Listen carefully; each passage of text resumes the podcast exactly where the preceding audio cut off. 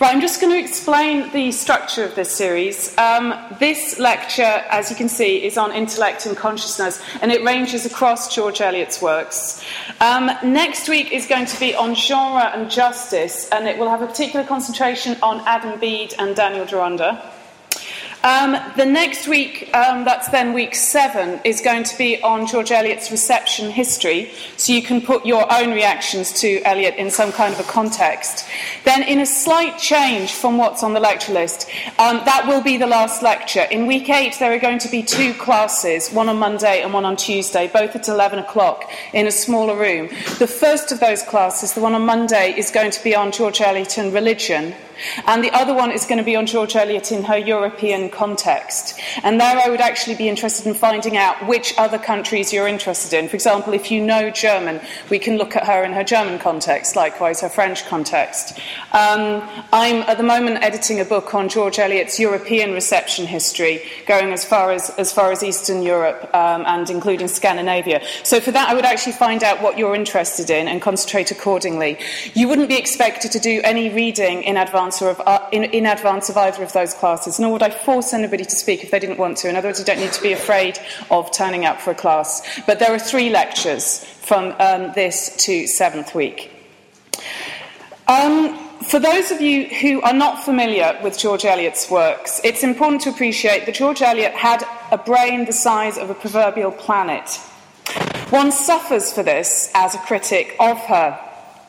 There is a moment in Daniel Deronda when the beautiful but ill educated heroine is talking to the beautiful but extremely educated hero and realizes with a lurch the mountainous trouble that, sorry, the mountainous travel that her mind would have to take in order to join his. I say, therefore, pity the critic of Eliot who knew not just French and German and Greek and Latin, but Italian, Spanish, and Hebrew, and read obscure works in all of these languages. No one who writes about her has read everything that she read. And this extraordinary intellect and its presence in her fiction has sometimes been held against her, as I will discuss in more detail in the lecture on her reception history in week seven. This was partly because she was a woman and therefore a blue stocking. This is a term which is often associated with the late 19th century New Woman, but the original blue stockings were an informal group of learned men and women in London in the second half of the 18th century. The name came from the blue stockings worn by one of the male members of the group. Then the term was used affectionately and derisively but by the beginning of the 19th century, it had become the negative term applied almost exclusively to females, which it still is. But the criticism of Eliot's intellectualism was not all connected with gender. Henry James, who declared after his first meeting with Eliot, I have just fallen in love with a great horse faced blue stocking had other reasons when he said that the philosophic door was always open on her fictional stage and admitted daylight to the theatre which alienated one from the fiction as fiction. He described Romola as overladen with learning. It smells of the lamp. It tastes just perceptibly of pedantry. Let me give you a flavour of the kind of passage that I think James had in mind. The peddler, Bratti, is taking Tito Melema through the streets of Florence. They had now emerged from the narrow streets into a broad piazza, known to the elder Florentine writers as the Mercato Vecchio, or the Old Market. The piazza, though it had been the scene of a provision market from time immemorial, and may perhaps, says fond imagination, be the very spot to which the Fiesolan ancestors of the Florentines descended from their high fastness to traffic with the rustic population of the valley, had not been shunned as a place of residence by Florentine wealth. In the early decades of the 15th century, which was now near its end, and so it goes on. instructing us about the families which had dominated the city, its mingled dialects, how the butcher's stalls used to be described by the poet Pucci, and the signoria's legislation regarding the display of carcasses on market stalls. The peddler's dialogue, too, might be thought to smell of the lamp. So a peddler tells Tito, the anti hero, It is your good fortune, young man, that I have happened to be walking in from Rovezzano this morning and turned out of my way to the Mercato Vecchio to say an Ave at the barrio. Margaret Oliphant praised this novel as a guidebook to Florence not to be equalled.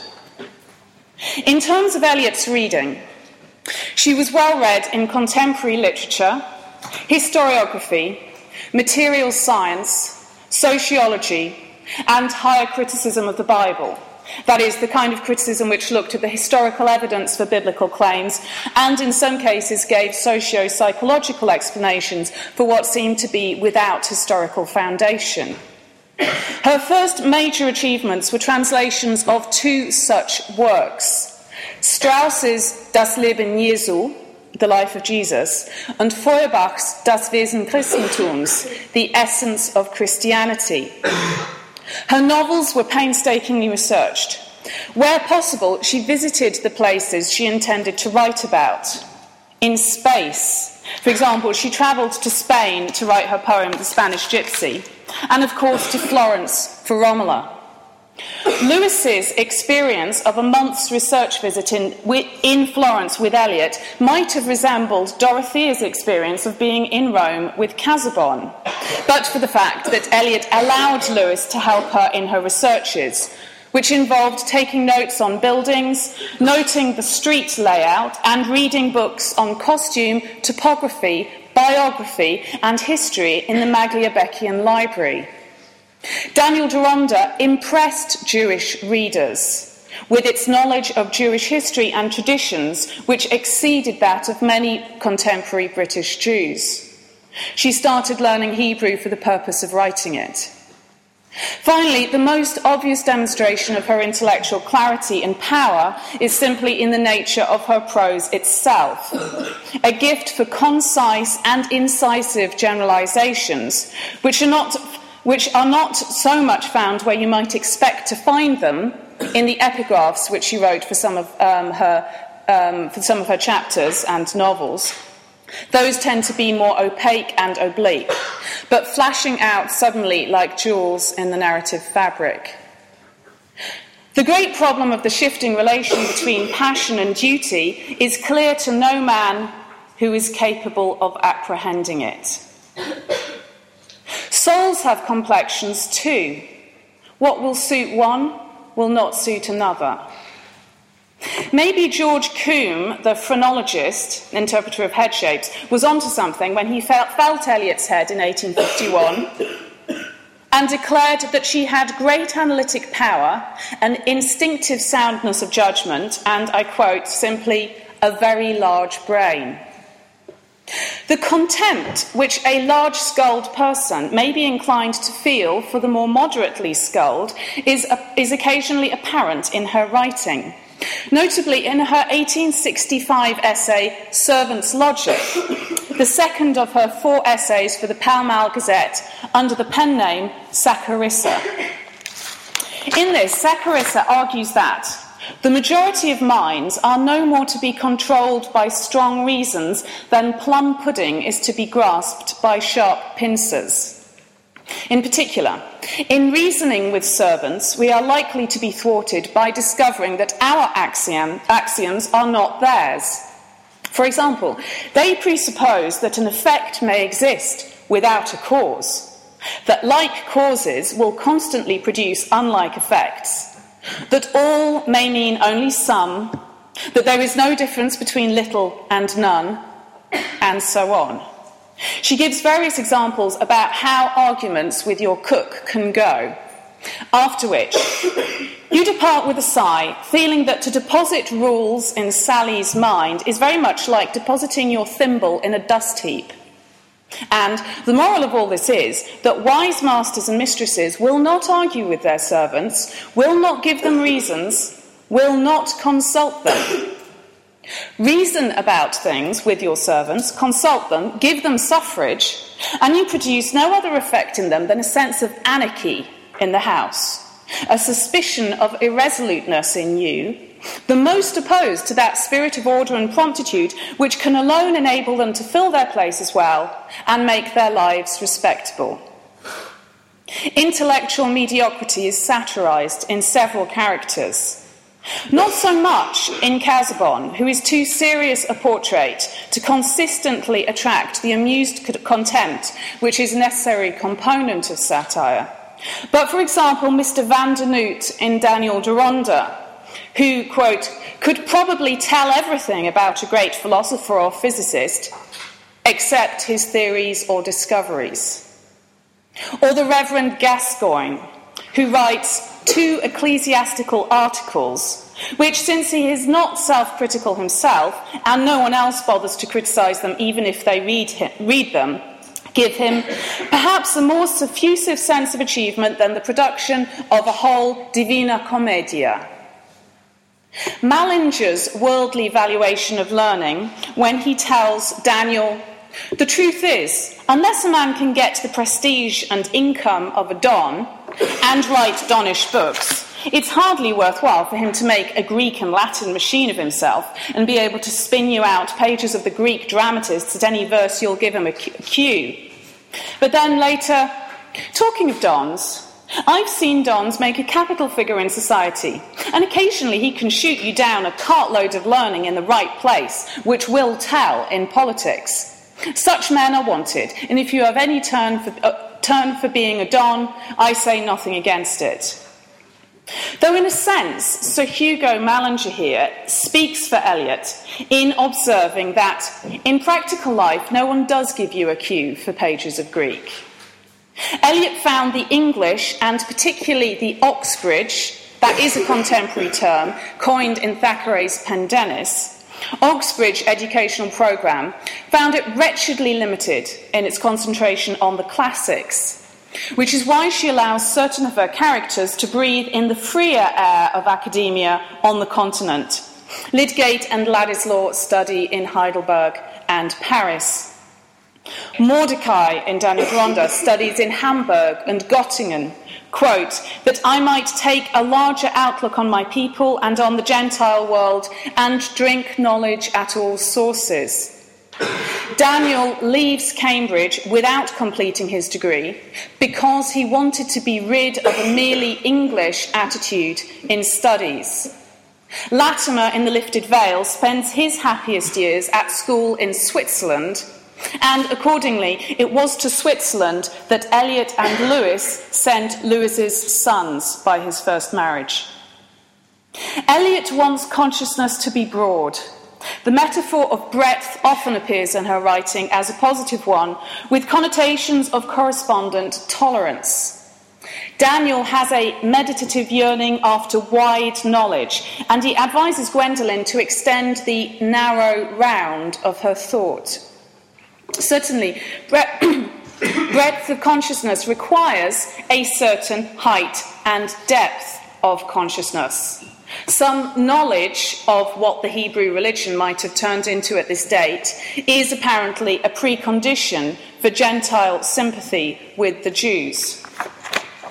But the point of this knowledge does not lie in itself, but in its role in making one more sympathetic with another group of people, or with one's own group of people if one happens to be a Jew.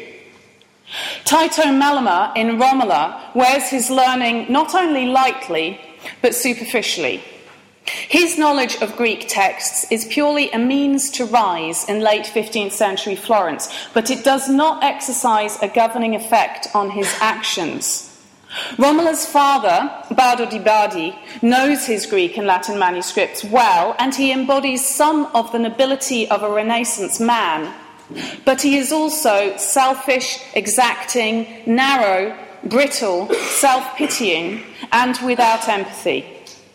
It is relevant that he is of a family which were the Christian Rothschilds of that time, but were destroyed by popular rage in the middle of the 14th century.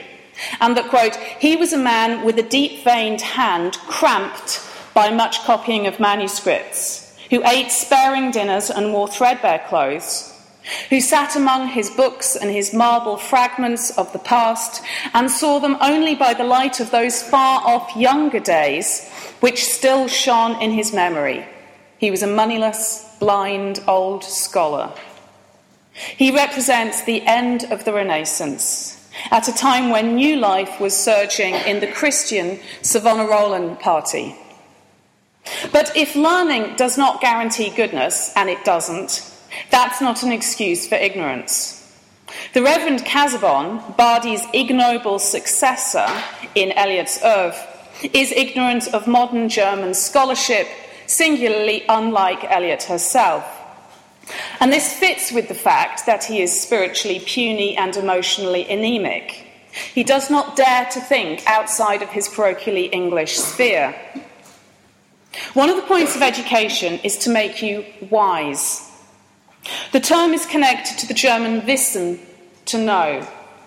In its Oldian Beowulfian sense, uh, sorry, in its oldest Beowulfian sense, as now, it means possessing sound judgment of what is right or fitting and being disposed to act accordingly.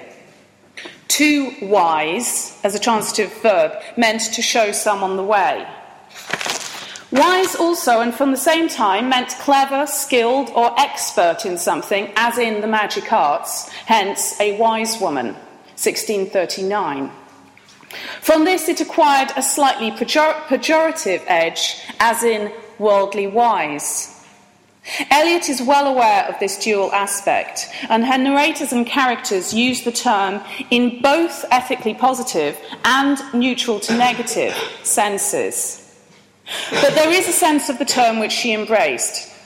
Dorothea is looking for a wise man as her husband, and is wise to do so, even though she's not wise in her discernment of where wisdom lies. George Eliot herself acquired the epithet the wise woman, and not in the sense of a witch doctor, which was um, and this sense, the wise woman, was popularized by Alexander Main in his wise, witty, and tender sayings of George Eliot, and by Cross, Eliot's second husband, or first legal husband, in his biography of Eliot. The reverse of wise is to be silly, as in Silly Novels by Lady Novelists, written in 1856, an indictment of fatuity, sentimentality, romance, and artifice in contemporary women's novels.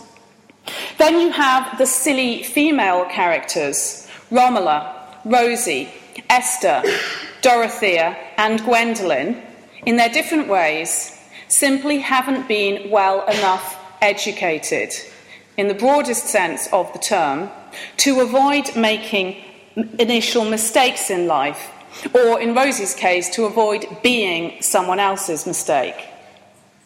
Several of these, along with their 1857 counterpart, Madame Bovary, identify imaginatively with the silly novels which they read. Eliot wished for better education for women and in 1867 gave financial support to the foundation of Girton, the first Oxbridge Women's College. She also wished for working men to be better educated, particularly after many of them had been given the vote in the Second Reform Act of the same year. She ventriloquized those concerns in her Address to Working Men by Felix Holt, which was commissioned by her publisher Blackwood for his Edinburgh magazine in 1868. Felix argues that political reform is best brought about from below by the individual spiritual reform which is fostered by education, rather than being imposed from above by parliamentary acts. Knowledge must therefore be useful and not useless, connected with the whole self, not disconnected, flexible rather than brittle. The last metaphor is one I take from the narrator's description of Gwendolen. In the schoolroom, her quick mind had taken readily that strong starch of unexplained rules and disconnected facts, which saves ignorance from any painful sense of limpness. She also came to distrust abstraction, philosophical, ethical, or political. She wrote two review essays which expressed distrust of the German idealist tendency to prioritize concepts over facts, which, quote, is an attempt to, po- to poise the universe on one's head. The first was her 1851 review of Mackay's The Progress of the Intellect as exemplified in the religious development of the Greeks and Hebrews, in which she wrote that, quote, the greater solidity and directness of the English mind ensure a superiority of treatment compared to the Germans from whom it learns. In her 1855 review of Otto Friedrich Gruppe's The Future of German Philosophy, she praised the fact that rarely for a German he inclined towards the British tradition of empiricism and the a posteriori path. In the realm of ethics, she distrusted abstract principles divorced from particular application. In her 1855 essay, Evangelical Teaching, Dr. Cumming, she attacked the evangelical preacher John Cumming, a minister of the Scottish National Church, for intellectual pretension and the sometimes cruel inadequacy of doctrine in relation to individual experience. Remember that Eliot herself had been a teenaged evangelical in his attacking positions which she had once embraced. It's also worth noticing the overlap of this attitude with that of Matthew Arnold in his treatise Literature and Dogma of 1873. For those of you who would like to come to the class on Eliot and religion, we'll be looking a bit more at this by one of England's foremost poets and sages, in great detail. Eliot read this work and took detailed notes on it, including his major point that, quote, religion is morality heightened by emotion. Arnold writes that the Hebrews, by which he means the ancient Jews, were writing poetry, not philosophy, in the Old Testament. Western Catholic and Protestant the- theologians have gone very wrong in treating essentially literary writing as though it were metaphysics, for which Arnold considers the Jews to have no gift. Eliot would have liked this argument because it fitted with her sense that ethics should always be infused by the emotion of fellow feeling. Hence the narrator's defence in Adam Bede of the failings of Reverend Irwine. He really had no very lofty aims, no theological enthusiasm. If I were closely questioned, I should be obliged to confess that he felt no serious alarms about the souls of his parishioners. If he had been in the habit of speaking theoretically, he would perhaps have said that the only healthy form religion could take in simple minds was that of certain dim but strong emotions, suffusing themselves as a hallowing influence over the family affections and neighbourly duties. He had that charity which has sometimes been lacking to very illustrious virtue. He was tender to other men's failings and unwilling to impute evil.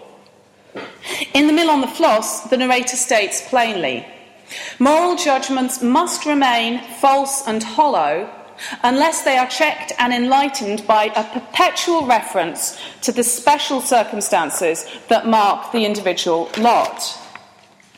The argument of literature and dogma also fitted with her sense that ethics are best expressed by literature rather than philosophy, which was, of course, a major part of the impetus behind her writing fiction. In her review of Riehl's Natural History of German Life, written three months before she started her own first work of fiction, The Sad Rever- uh, Fortunes of the Reverend Amos Barton, she famously said, The greatest benefit we owe the artist is the extension of our sympathies. Similarly, her political views were non theoretical and organicist. Again, Felix Holt's address to working men contains evidence of this. She is like the first generation romantics, such as Coleridge, in her aspiration to affect to improve the lot of individuals by educating their affections. Even science, she believed, in a way which in, anticipated a post uncertainty principle, post quantum physics attitude, was related to literature, in that a leap of imagination is required in the formation of hypotheses. She believed, quote, the most thorough exp- experientialists admit intuition, i.e., direct impression of sensibility underlying all proof, as necessary starting points for thought. In Middlemarch, she recalls the lamp imagery of Romanticism in her reference to the inward light, which is the last refinement of energy, necessary to reveal subtle actions inaccessible by any kind of lens. In the opening epigraph to Book One of Daniel Deronda, she states that even science, the strict measurer, is obliged to start with a make believe unit. His less accurate grandmother poetry has always been understood to start in the middle. Conversely, the Jewish prophet and mystic Mordecai is likened to an experimenter. When Mordecai finds Daniel, the man he's been looking for, his exultation was not widely different from that of the experimenter, bending over the first stirrings of change that correspond to what, in the fervour of concentrated prevision, his thought had foreshadowed. With regard to her own artistry, in a famous letter to Dr. Payne, she stated that I become more and more timid, with less daring to adopt any formula which does not get itself clothed for me in some human figure and individual experience. This directly countered such critics as James, who, as we've heard, criticised her from moving from the abstract to the concrete rather than the other way round. The narrator of The Mill on the Floss states All people of broad, strong sense, there's broad again, have an instinctive repugnance to the man of maxims, because such people early discern that the mysterious complexity of our life is not to be embraced by maxims and that to lace ourselves up in formulas of that sort is to repress all the divine promptings and inspirations that spring from growing insight and sympathy. Of course, there's a paradox here. Several of the epigrammatic ethical aperçus which glint in her prose are taken from her notebooks. In other words, they have been found in advance and stitched into her fiction. In other words, you don't need to go to Alexander Main's wise, witty, and tender sayings of George Eliot in order to see those, ap- those aperçus in isolation from their substantive context. You can go straight to the notebooks, which in many cases have been reproduced and can be found in libraries. The English Library here has got several. The narrator's wise, witty, and tender sayings are sometimes positioned before the situation from which the narrator slash historian purportedly draws them as inductions. For example, in Middlemarch, the image of a candle held against a randomly scratched mirror, revealing concentric circles of stra- scratches as a metaphor for egotism, is followed by an exemplary demonstration of Rosy's selfishness. And in Eliot's career as a whole, she published her opinions in critical prose, that is, her journalism, before she did so in her fiction. She confessed that she felt, quote, the severe effort of trying to make certain ideas thoroughly incarnate, as if they had revealed themselves to me first in the flesh and not in the spirit. On the other hand, of course, it does work both ways. Generalizations about human nature do rely on survey and observation, and Lydgate's uh, uh, assertion, a man's mind must be continually expanding and shrinking between the whole human horizon and the horizon of an object glass, is analogous to her own technique of moving from a specific case to a generalization or the reverse. But for Eliot, the most important object of knowledge is not the natural world, Far less is it God. But for her, as for Alexander Pope, the proper study of mankind is man. And to see one's fellow people clearly is a precondition for and a symptom of having sympathy for them, which is for Eliot the quintessence of ethical behaviour. Of Tertius Lydgate's arrival in Middlemarch, the narrator comments For surely all must admit that a man may be puffed and belauded, envied, ridiculed, counted upon as a tool, and fallen in love with, or at least selected as a future husband, and yet remain virtually unknown, known merely as a cluster of signs for his neighbour's false suppositions. In fact, most of the characters in Middlemarch are at some point just that a cluster of signs for their neighbours' false suppositions. Dorothea misinterprets her discovery of Ladislaw and Rosy together because she does not sufficiently know Ladislaw. Middlemarch misinterprets Lydgate's acceptance of Bulstrode's money because it does not sufficiently know Lydgate. And these failures to know are often correlated with egotism, fusing the spheres of what is and what ought to be, which many philosophers have striven, striven to keep separate. This fusion is apparent in the phrase moral stupidity. In the sentence, we are all of us born into moral stupidity, taking the world as an udder to feed our supreme selves. It's also apparent in the phrase by the early 20th century Labour politician Norman Angell the moral obligation to be intelligent. Well, how do we be that?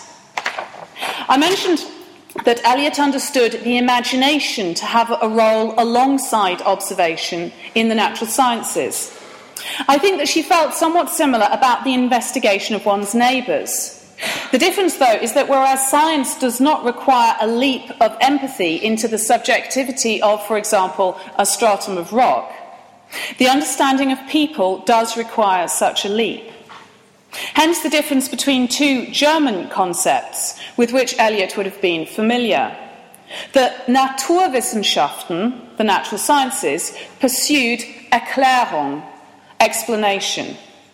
On the other hand, the Geisteswissenschaften, or humanities, literally, it's a nice term, the soul sciences, sought verstehen, understanding. Verstehen is defined by the Cambridge Dictionary of Philosophy as a method in the human sciences that aims at constructing meanings from the agent's point of view. When imagination does not collaborate with observation, however, it is ethically negative, as in silly novels by lady novelists, or Hetty's quote, little silly imagination, which fills itself with images of marriage to Arthur Don- Donnithorne, or her urban counterpart, Rosy, in whose romance it was not necessary to imagine much about the inward life of the hero or of his serious business in the world, or of her brother Fred Vincy, whose joyous imaginative activity, which fashions events according to desire, leads him to buy a bad horse. Sympathetic imagination requires a temporary suspension of consciousness of one's own Dorothea is active in clutching her pain and compelling it to silence in order, the more accurately, to think of those three Lydgate, Ladislaw, Rosy. Correspondingly, a certain kind of self consciousness is egotistical. For example, Gwendolen's girlish self exhibition, her self control when appearing as Grandcourt's wife, which Daniel finds demonic self control and Alcharisi's act, acting the emotion which she actually feels, which is attributed to the narrator, by the narrator um, to a kind of double consciousness. One guarantor of Mirah's goodness is that she wholly lacks this self consciousness. Gwendolen is only able to appeal to Daniel in a spirit of childlike indiscretion. However, even when the self is compelled to silence, one is unlikely to achieve perfect knowledge of the other.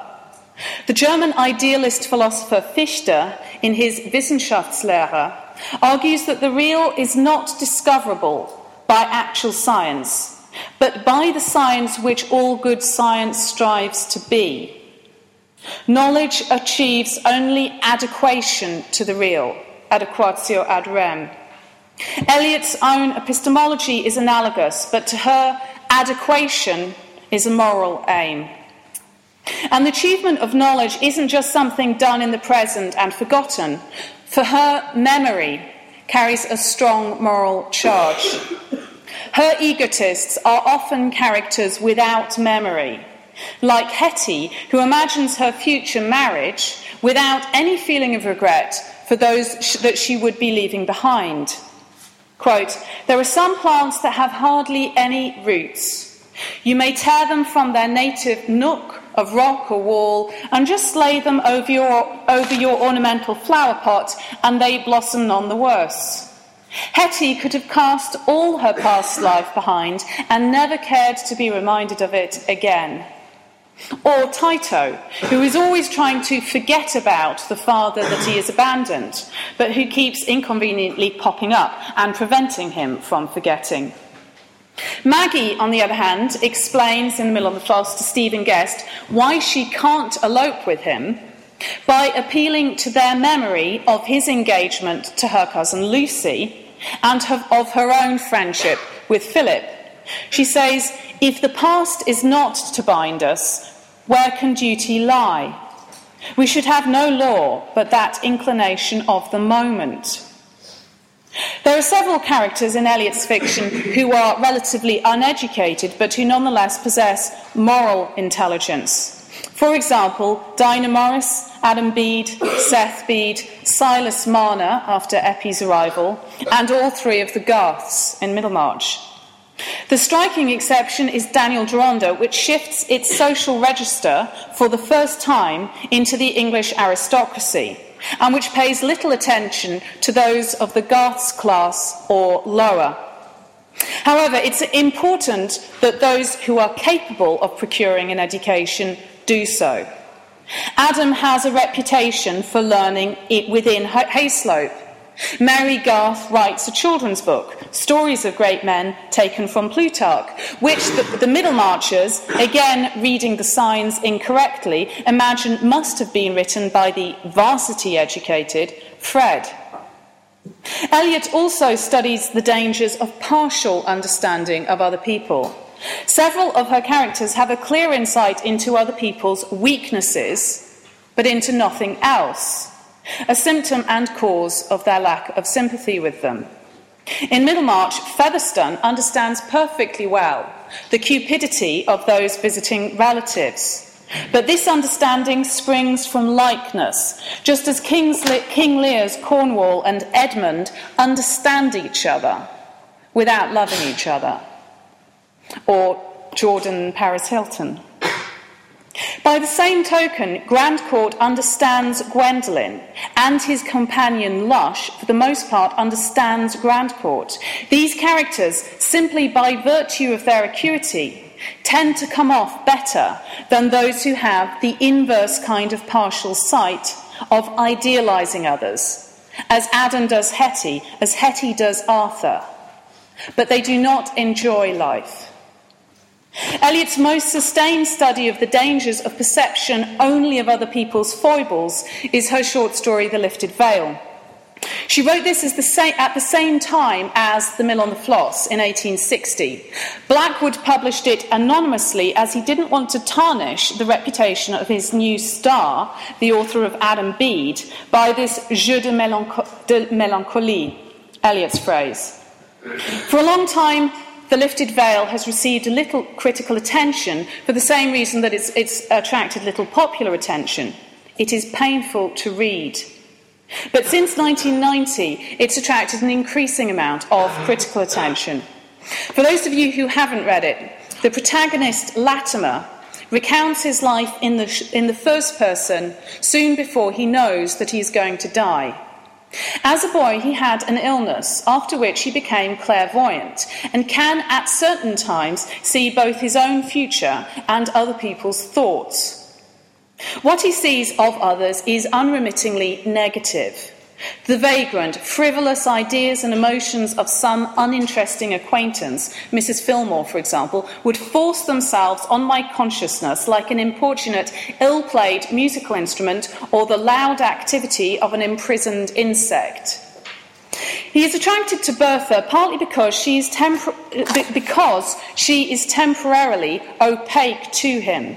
But when, quote, the terrible moment of complete illumination had come to me, I saw that the darkness had hidden no landscape from me, but only a blank, prosaic wall. But this superadded consciousness, wearying and annoying enough when it urged on me the, the trivial experience of indifferent people, became an intense pain and grief when it seemed to be opening to me the souls of those who were in a close relationship to me, when the rational talk, the graceful attentions, the wittily turned phrases, and the kindly deeds which used to make the web of their characters were seen as if thrust asunder by a microscopic vision that showed all the intermediate frivolities, all the suppressed egoism, all the struggling chaos of puerilities, meanness, vague capricious memories, and indolent makeshift thoughts from which human words and deeds emerge like leaflets covering a fermenting heap. Latimer's knowledge is partial because it is without sympathy. When Eliot's friend Edith Simcox asked for a moral from this story, Lewes said, Oh, but the moral is plain enough. It's only an ex- exaggeration of what ha- happens, the one sided knowing of things in relation to the South, which is not whole knowledge because tout comprendre est tout pardonner. To understand all is to forgive all. His first instance, Latimer's, of clairvoyance is a vision of Prague brought on by his father happening to mention the city which they are about to visit and where he has never been. A city unrefreshed for ages by dews of night or the rushing rain cloud, scorching the dusty, weary, time eaten grandeur of a people doomed to live on in the stale repetition of memories, like deposed and superannuated kings in their regal, gold interwoven tatters. The city looked so thirsty that the broad river seemed to me a sheet of metal he is confirmed in his suspicion that what he is in fact experiencing is clairvoyance when they get to Prague and it looks as he had thought that it looked. But this is not the Prague which Eliot, when she visited it in 1858, described as a grand old city. For the cabinet edition of this story, she added the epigraph, which has been included in all subsequent editions Give me no light, great heaven, but such as turns to energy of human fellowship. No powers beyond the growing heritage that makes completer manhood. The narrative voice in Middlemarch works in this way, lifting the veil, for example, on how Casaubon or Bulstrode are, in fact, to be sympathised with. And the work itself induces a kind of horrified sympathy for Latimer. When he asks, Are you unable to give me your sympathy, you who read this? The answer is unlikely to be yes.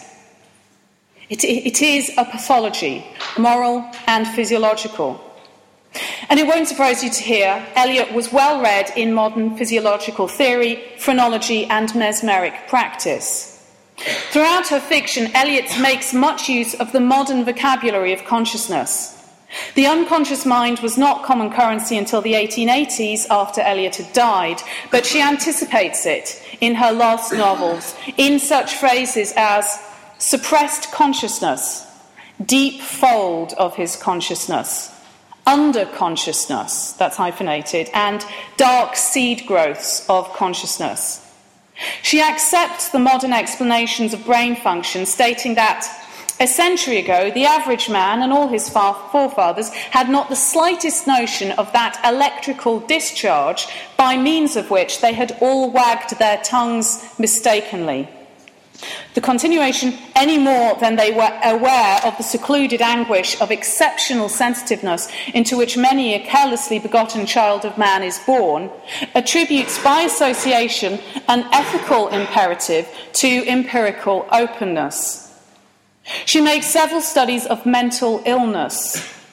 Baldassare, Tito's father in Romola, loses his memory through the traumatic stress of being shipwrecked the loss of his wealth and the loss of his adopted son, and slavery. Gwendolen, in her less spectacular way, is also a study in trauma. Today, she would probably be sent to a sex therapist to talk through her problems.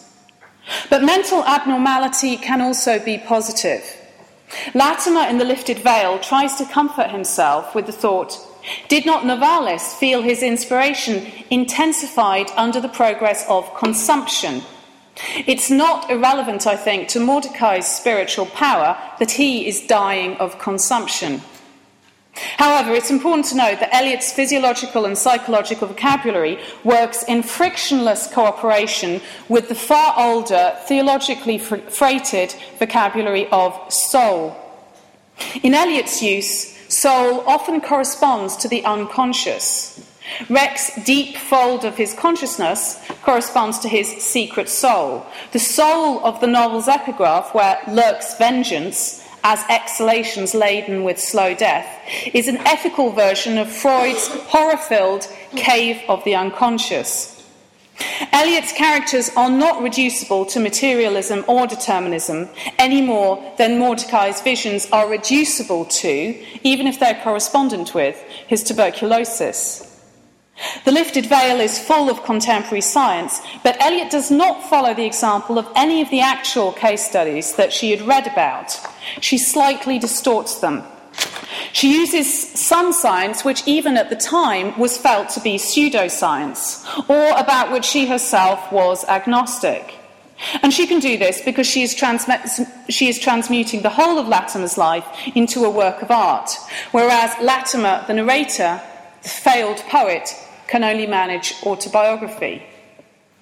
So far, I've implied that perception, provided it be not partial to either the good, which leads you into foolishness, or the bad, which leads you into misanthropy, is a good thing. But there is a sense in this disturbed, disturbing story that too much awareness of others is insupportable.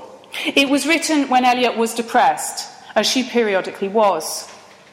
Latimer comments of his own hale and hearty brother Alfred It is to such as you that the good of this world falls. Ready dullness, healthy selfishness, good tempered conceit are the keys to happiness.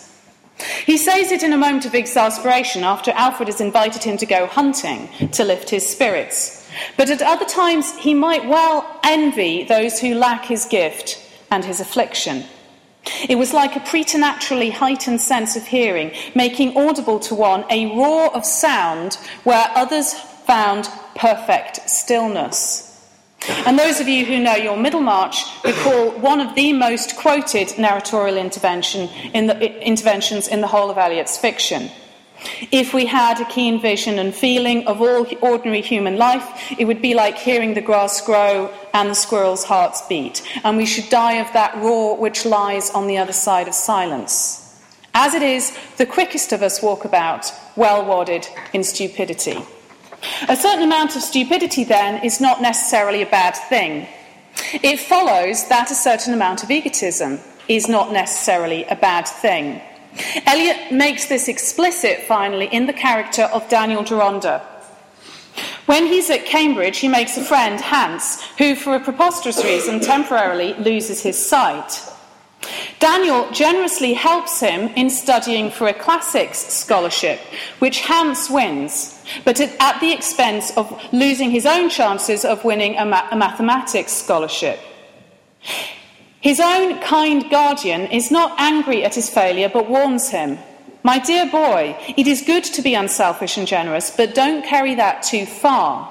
It will not do to give yourself to be melted down for the benefit of the tallow trade. You must know where to find yourself. It is finding himself that is precisely what he does not know how to do. Rather, he aspires to the opposite. One day he's rowing by himself on the Thames and he stops at the bend by Kew Gardens. Quote, he lay with his hands behind his head, propped on a level with the boat's edge, so that he could see all around him, but could not be seen by anyone at a few yards' distance. And for a long while he never turned his eyes from the view right in front of him. He was forgetting everything else in half speculative, half involuntary identification of himself with the objects he was looking at, thinking how far it might be possible habitually to shift his centre till his own personality would be no less outside him than the landscape. When the sense of something moving on the bank opposite him, where it was bordered by a line of willow bushes, made him turn his glance thitherward. The thing that is moving is Mirah, the woman he is about to save from suicide, will later recognise as a fellow Jew, will marry, and with whom he will set out to Palestine and a life devoted to the Zionist cause. What Daniel needed and didn't initially have is a purpose in life because he would not restrict his sympathies. Once he discovers that he's a Jew, he's delimited, he will help the Jews. He will align his individual consciousness with Jewish race, consci- race consciousness, but not with the world at large or with the willows at Kew. His intellectual consciousness is limited too.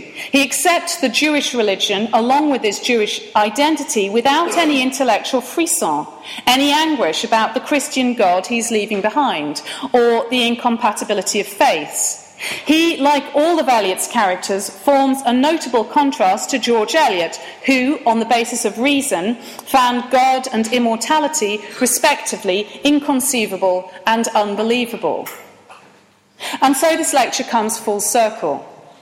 We started with Eliot's attitude towards the intellect and we returned to it, finding that for all her own achievement and her emphasis on education, she does endorse cases of fuzziness, of academic mediocrity, where they are the result of valuing the spiritual above the conceptual.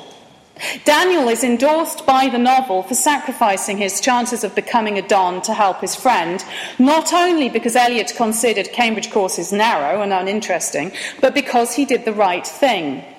Eliot herself studied Hebrew, as was her wont, with a vengeance, but she writes indulgently about Daniel sitting up in bed with the Hebrew grammar and for an hour doing nothing but thinking about Gwendolen and Grandcourt. In her oeuvre as a whole, the most academic characters are negative. And her last novel is not sufficiently interested in the kind of sustained intellectual labour which was required in order to research it, even to satirise it. There is no Casaubon. Mainstream Judaism had since antiquity accorded a high value to intellectual debate, yet it's not with that kind of Judaism that Mordecai or the novel are concerned. His consciousness of his religion takes the form of poetry.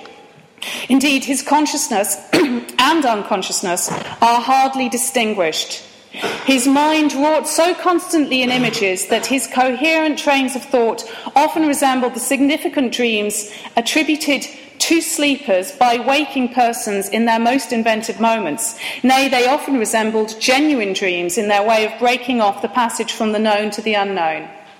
It's therefore appropriate that his brow is described as not high, but broad, and his intellect is described as emotional. Thank you.